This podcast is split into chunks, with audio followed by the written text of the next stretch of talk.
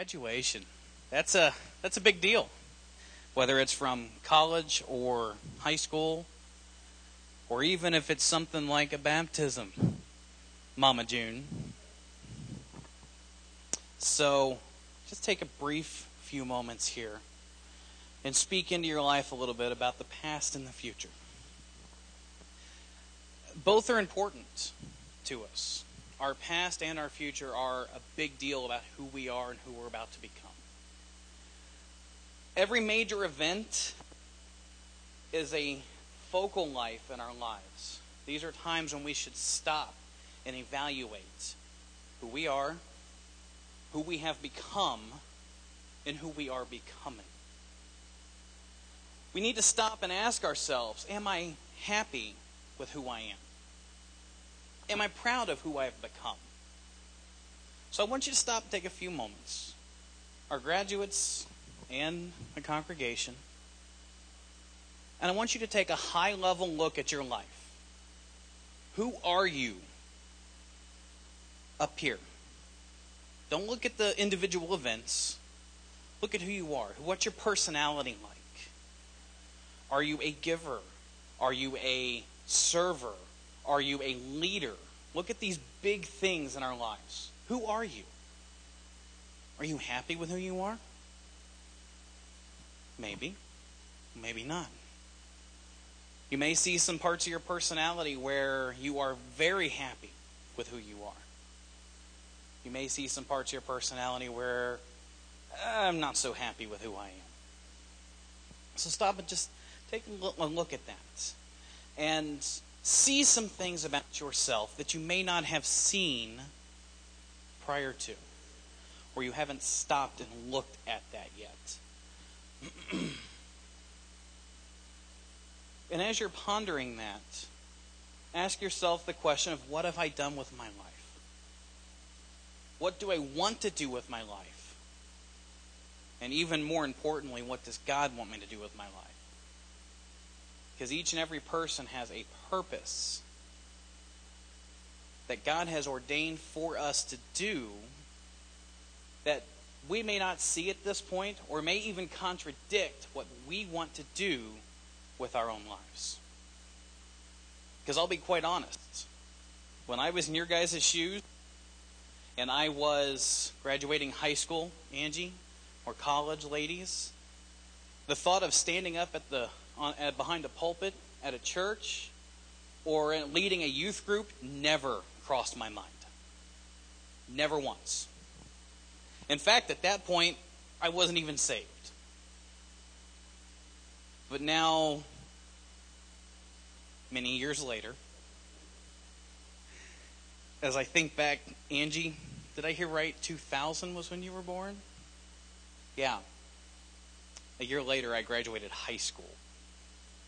So I'm looking at you thinking, I can't believe you're that much younger than me. Have I gotten to that point? Shush.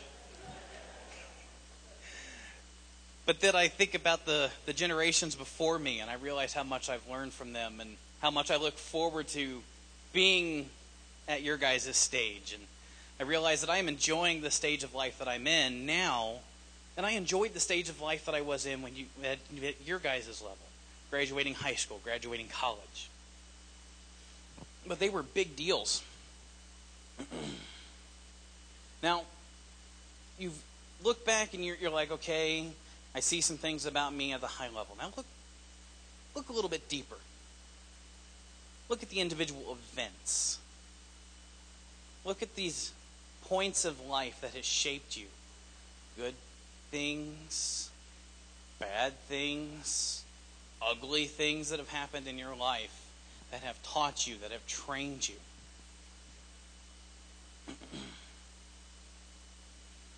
Now, why am I having you look back? Especially considering the fact that we heard Pastor Phil, the little clip from his message was saying, don't look back. And I'm telling you to look back. And all respect to Pastor Phil, without the full context of his message, you would think I'm telling you something completely different than he. And I'm telling you that you have to look back from time to time in your life to see where you have come from, to see the things in life that you have to learn from. In fact, looking back into our life is a biblical principle. Paul talks about it in 1 Corinthians. So in the book of 1 Corinthians, chapter 10, verses 6 to 11. We're getting them up there real quick. I gave this to the media team very, very late, so give them a little bit of chance, please.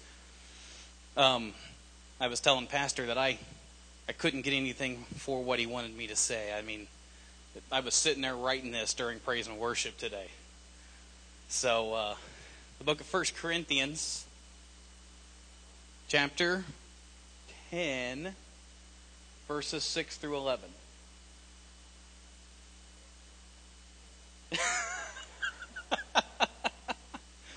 Wow, okay. This is what happens when you don't plan ahead, folks. There we go. Now, these things have become our examples, to the intent that we should not lust after evil things as they also lusted. Verse 7. And do not become idolaters as some of them. As it is written, the people sat down to eat and drink and rose up to play. Nor let us commit sexual immorality as some of them did, and in one day 23,000 fell.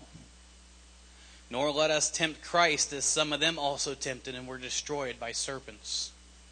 Nor complain as some of them also complained and were destroyed by the destroyer.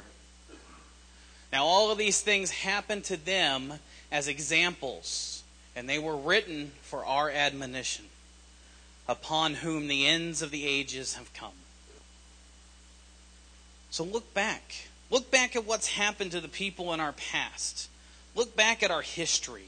Look back at what society has done as a whole. Look back into your own lives and learn from your mistakes and the things that you have done right.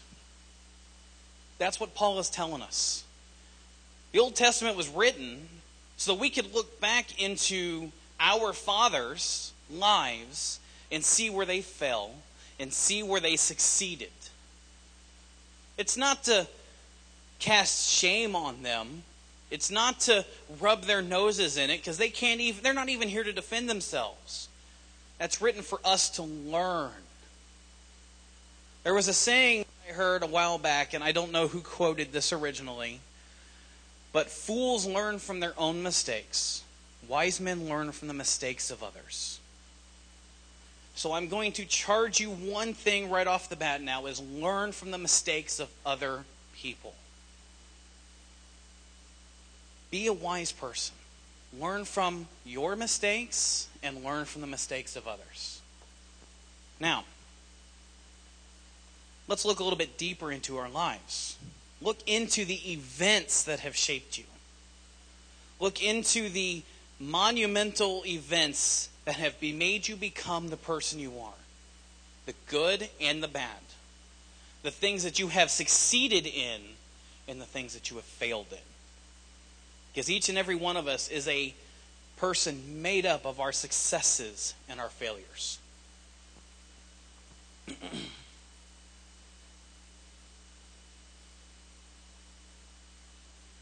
Each of these events becomes a guide point, a marker, or a watershed event in our life where we become something different. Each success can change our life and course to a completely different direction. Each failure can do the same thing. And I've heard it said that we learn more from failure than we learn from success. Because if I succeed in everything I do in life, then I have nothing more to do. And I can tell you that I learned that lesson in high school and college, because in high school I didn't have to try. I didn't have to struggle. I ended up with decent grades, A's and B's, throughout my entire high school career for the most part, without even trying. But boy, I hit college, and the whole thing changed. Because I hadn't learned yet to learn from my own failures. In college, I had that opportunity.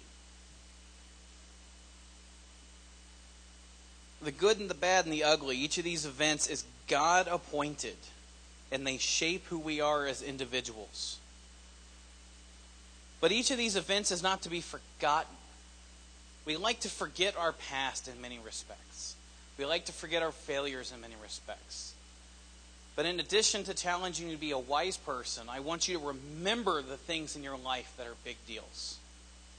Even to the point that in your mind, you begin to set a memorial up to these events. Not to worship them, but to remind you of them.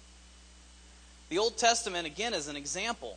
And we learn from the patriarchs, Abraham, Isaac, and Jacob, that there are times in our life when we have to set memorials up to remind us of the things that have happened in our past. In fact, it is Abraham, if you read through the Old Testament, almost everywhere he stopped and laid his head, he put a memorial up. God said, go to Bethel. He put a memorial at Bethel. God said, go this place, Mamre, or however many other those places. And he sets up a memorial. In each of these points, these altars, as the Bible calls them, weren't for sacrificial purposes. They were reminders. And he used these to remind him of what God spoke to him. But let's look at one. Genesis chapter 28. Everybody here, I'm hoping, has heard of the story of Jacob and his ladder or stairway, depending on which translation you read. Jacob is at a point, he's running from his brother. He's stolen his brother's blessing, and he is running from his brother because if his brother catches him, he's dead. So he stops one night to go to sleep, and God shows him in a vision that he's going to be blessed. And God speaks to him and says that if you follow me, you and your generation, your descendants, will have all of this everywhere that you are sleeping. And he wakes up, and verse 18 says, Jacob then arose early in the morning and took the stone that he had put at his head, basically his pillow. That was his pillow for the night. And he set it up as a pillar, and he poured oil on top of it. Wait a minute. There were pretty drastic instructions on altars. But yet, all we've got here is a stone with some oil on the top. So the altars don't have to be big. They don't have to be elaborate. It's just a simple thing to remind you. And in verse 22, we see, and he called the name of the place Bethel. But the name of the city had been Luz previously. So he named it something that would remind him of what God had done at this place. And these guys, as they were going about and they were wandering about, they put these altars in as reminders of what God had promised them. So as you're going through life and you go through these things, I want you to stop. Find some way to remember these things that God has done for you. Mark the major events in your life. Graduation is a major event. But then, so is a baptism. So is the day that you actually say, God, I'm yours. So is the day that you find that person that you want to spend the rest of your life with. So are so many other things that go on in our lives that if we're not careful, they get forgotten. So my challenge to you is twofold. Be wise. Learn from the mistakes of those people who came before us. And remember the events in your life that are going to shape you all the way through. And stop and look back from time to time in your life. Now, let's look a bit into the future.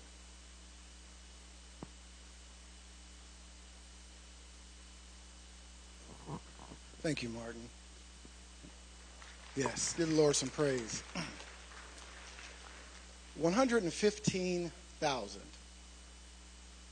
115,000 is the number that your heart beats every day. 115,000 times.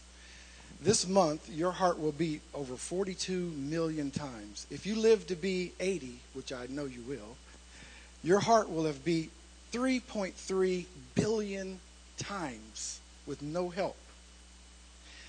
And as young people and as people who love life and enjoy life, we really love to hear that heartbeat because it lets us know that we're alive, we're still breathing, we're still living. But the reality is that for every 100,000 heartbeats, there's a pause that sets up the next heartbeat. Watch this now. And that pause just gives us a brief moment to set up the next beat. We love it when we hear the beat because we know that we're still living. But sometimes we cringe in the pause. The reason is because when there's a pause, as there is in life, the pauses happen when we realize the road that we've been going down may not be the right road for us. The pause happens in life when we find that now all of a sudden we have a financial burden. College has been going great. High school has been going great. But now there's a financial burden that causes us to pause. The pause happens maybe when we have a relationship setback. It causes us to pause. The reality is who you are and what you believe, your real character, is really revealed in the pause. It's revealed to you in the pause. And so we love the beat, but we need to understand that the pause really reveals who we are. You know what's amazing to me is that when I look at the life of Jesus, it is amazing to me that some of the most miraculous, life-changing things occurred during a pause, a seemingly an oddly insignificant, unconsequential pause. Some of the most life-changing things happened. We find Jesus sitting at a well. He's tired. He had a great day of ministry. He's hungry. He sends his disciples out for some Chick-fil-A. And he's sitting there by himself. Nothing is occurring. Nothing's happening, and all of a sudden a woman comes up to get water. She doesn't intend on running into the Savior. She just wants a drink of water. Jesus, at that point, hadn't intended on ministering to someone or changing anyone's life. He's just waiting on the disciples to get back so he can eat his chicken sandwich and drink a little water so he can go on to the next moment. But during that pause was the catalyst for one of the most life-changing revelations and life-changing revivals that the world has ever seen. Because during that pause, he changed one woman's life who went back and changed a city. And then they invited Jesus in, and they had a revival for days that set afire the Spirit of God. All from the pause. We find Jesus on a boat, had a great day of ministry, healing and teaching and talking to people and letting them know about the love of the Father. And they get on a boat to go. He says, let's go to the other side. Let's take this time to pause and rest. And when we get to the other side, we'll do some more ministry. But during the pause between the land over here and the land over there, a storm arises. Jesus is found sleeping in the storm, but the disciples are going crazy because they think that they're going to die. Jesus, they wake him up. He comes up and he rebukes the storm. One of the greatest messages and examples that we'll ever have in the Bible comes during a pause, during a rest period. And perhaps the greatest example of this we find in the Garden of Gethsemane. Jesus has ministered. He's given his life to ministry. He even said that there's no greater love than a man to lay down his life for his friends. And he wasn't necessarily just talking about the cross. He's talking about when I'm hungry, or when I just want to talk to my friend Peter about the game. Here comes someone that needs to be healed. So I have to lay down my life, lay down my wants and my needs. When I go on the mission field, I have to lay down the things that I want to do for my friends. And so he had a great life of ministry, of doing all of that. And now he finds himself in the garden and he's crying out to the Father, Lord, Father, if this cup can be taken from me, please let it be. But guess what? Not your will, not my will, but your will, Jesus says. Some of us say not your will, but my will. But Jesus correctly said, not my will, Lord, but your will. And there his soul was being crushed. And the greatest moment happened in the pause. It's amazing that we must understand that the will of the Father is not necessarily revealed in the doing, but it's revealed during the pause. It's revealed to us during those moments when no one else is looking. When he was at the well, no one else was there. His disciples weren't there. None of her friends were there. It was just him and her. God's will is revealed to us during the pause. During the pause. And it's during those times that you'll realize in your future, these are the times when God reveals to you what he wants you to do next.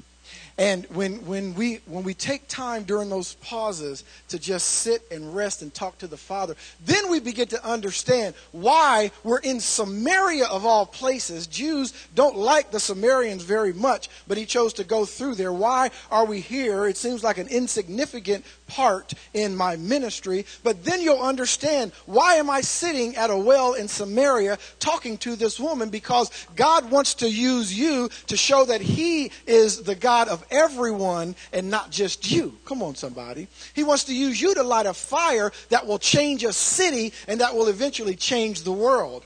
You'll understand why you're on a boat in a storm when you've done everything right. I've prayed, I've read my Bible, I've given my life for others, yet I find myself in this storm and I don't understand it. But God is saying, sleep in the storm, and you're wondering, how is it that I can sleep in the storm? Because he wants you to know that you need to stand up, speak peace, and show everyone that he is the God of the storm. You find yourself in Gethsemane. Your soul is being crushed. Why am I here, Lord? But he reveals to you in that pause that you understand, if there is no Gethsemane, there is no Golgotha. And if there is no Golgotha, there is ultimately no victory. Yes, you will have to go through some Gethsemane times where God will have to kill off some things in your life. But what he wants you to know this morning is that as you go through those times and your soul is seemingly crushed, there is a resurrection on the other side coming. You're in that thing for a purpose. And so God wants you to know this morning that your future is bright. And everything that you go through is going to be for a purpose, especially the pauses in life. 100,000. That's how many times your heart will beat today. But know that there will be 100,000 opportunities for each and every one of us to pause. And that pause may be the greatest victory, the greatest revelation in your life. And so God would say to us this morning, make it count. Make it count. Somebody give the Lord some praise for the pause in our life.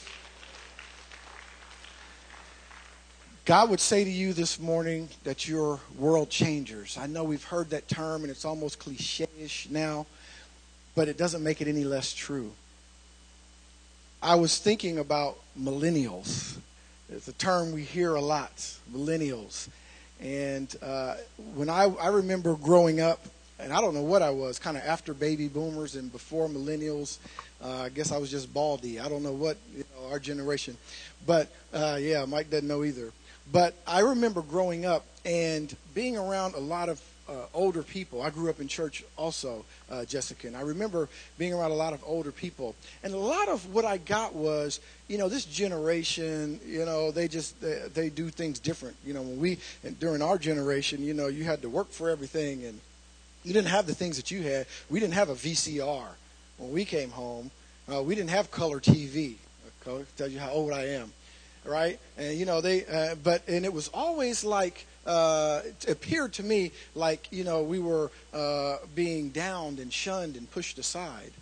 One of the things that I began to realize, folks, as I got older, is the next generation is not only their future, but the next generation is your future. Come on. And instead of pushing them aside and telling them how much stuff they don't know, just as my generation does today, you millennials, we didn't have social media, and everything's all over social media, and you have all of these games and all these things that you do and make it so easy. And I would say to my generation, instead of discouraging the next generation, we need to encourage them to embrace everything that God's put in their hands to use. I heard one man on a CD, he was talking, and he said, the disciples only wish they had airplanes and the internet to get the word of God out. Amen. And we know every generation has their thing. So that may not necessarily be true, but I understand what he was saying. This generation has the internet, and they have social media, and they have other platforms, and we need to encourage. And you say, well, that's just no good. No, social media is just fine. It's not social media that's no good. Social media is just like money. Nothing wrong with money. Nothing wrong with social media. It's who's using it. And we need to encourage this generation, come on, to be influencers. We need to encourage them to be influencers. So, millennials, I will tell you that you are not only your future, but you are my future. And we love you very much. And we just want to encourage you to do everything that God has put in your hands. Don't get to be 50 and 60 years old and look back and say, what happens if I would have tried that? I think God may have said that, but I just wasn't sure, so I didn't try it. God will let you know. Let me just say that. And ending here, God will let you know. If your heart is toward God and you do something that he doesn't want you to do, God has a way of letting you know, no, that's not what I wanted you to do. And it's okay. He does it in a loving way. As long as your heart, what he really wants is what? What does he want? He wants your heart. That's what he wants. You are not judged by your works. You are judged by your heart. God judges you by your heart. So millennials, you are the next generation. We love you very much, and we want you to succeed. In fact, we need you to succeed. We need your bright minds. We need your beautiful looks. We need your dedication. We need your encouragement back. We need you to succeed, and we love you. Amen.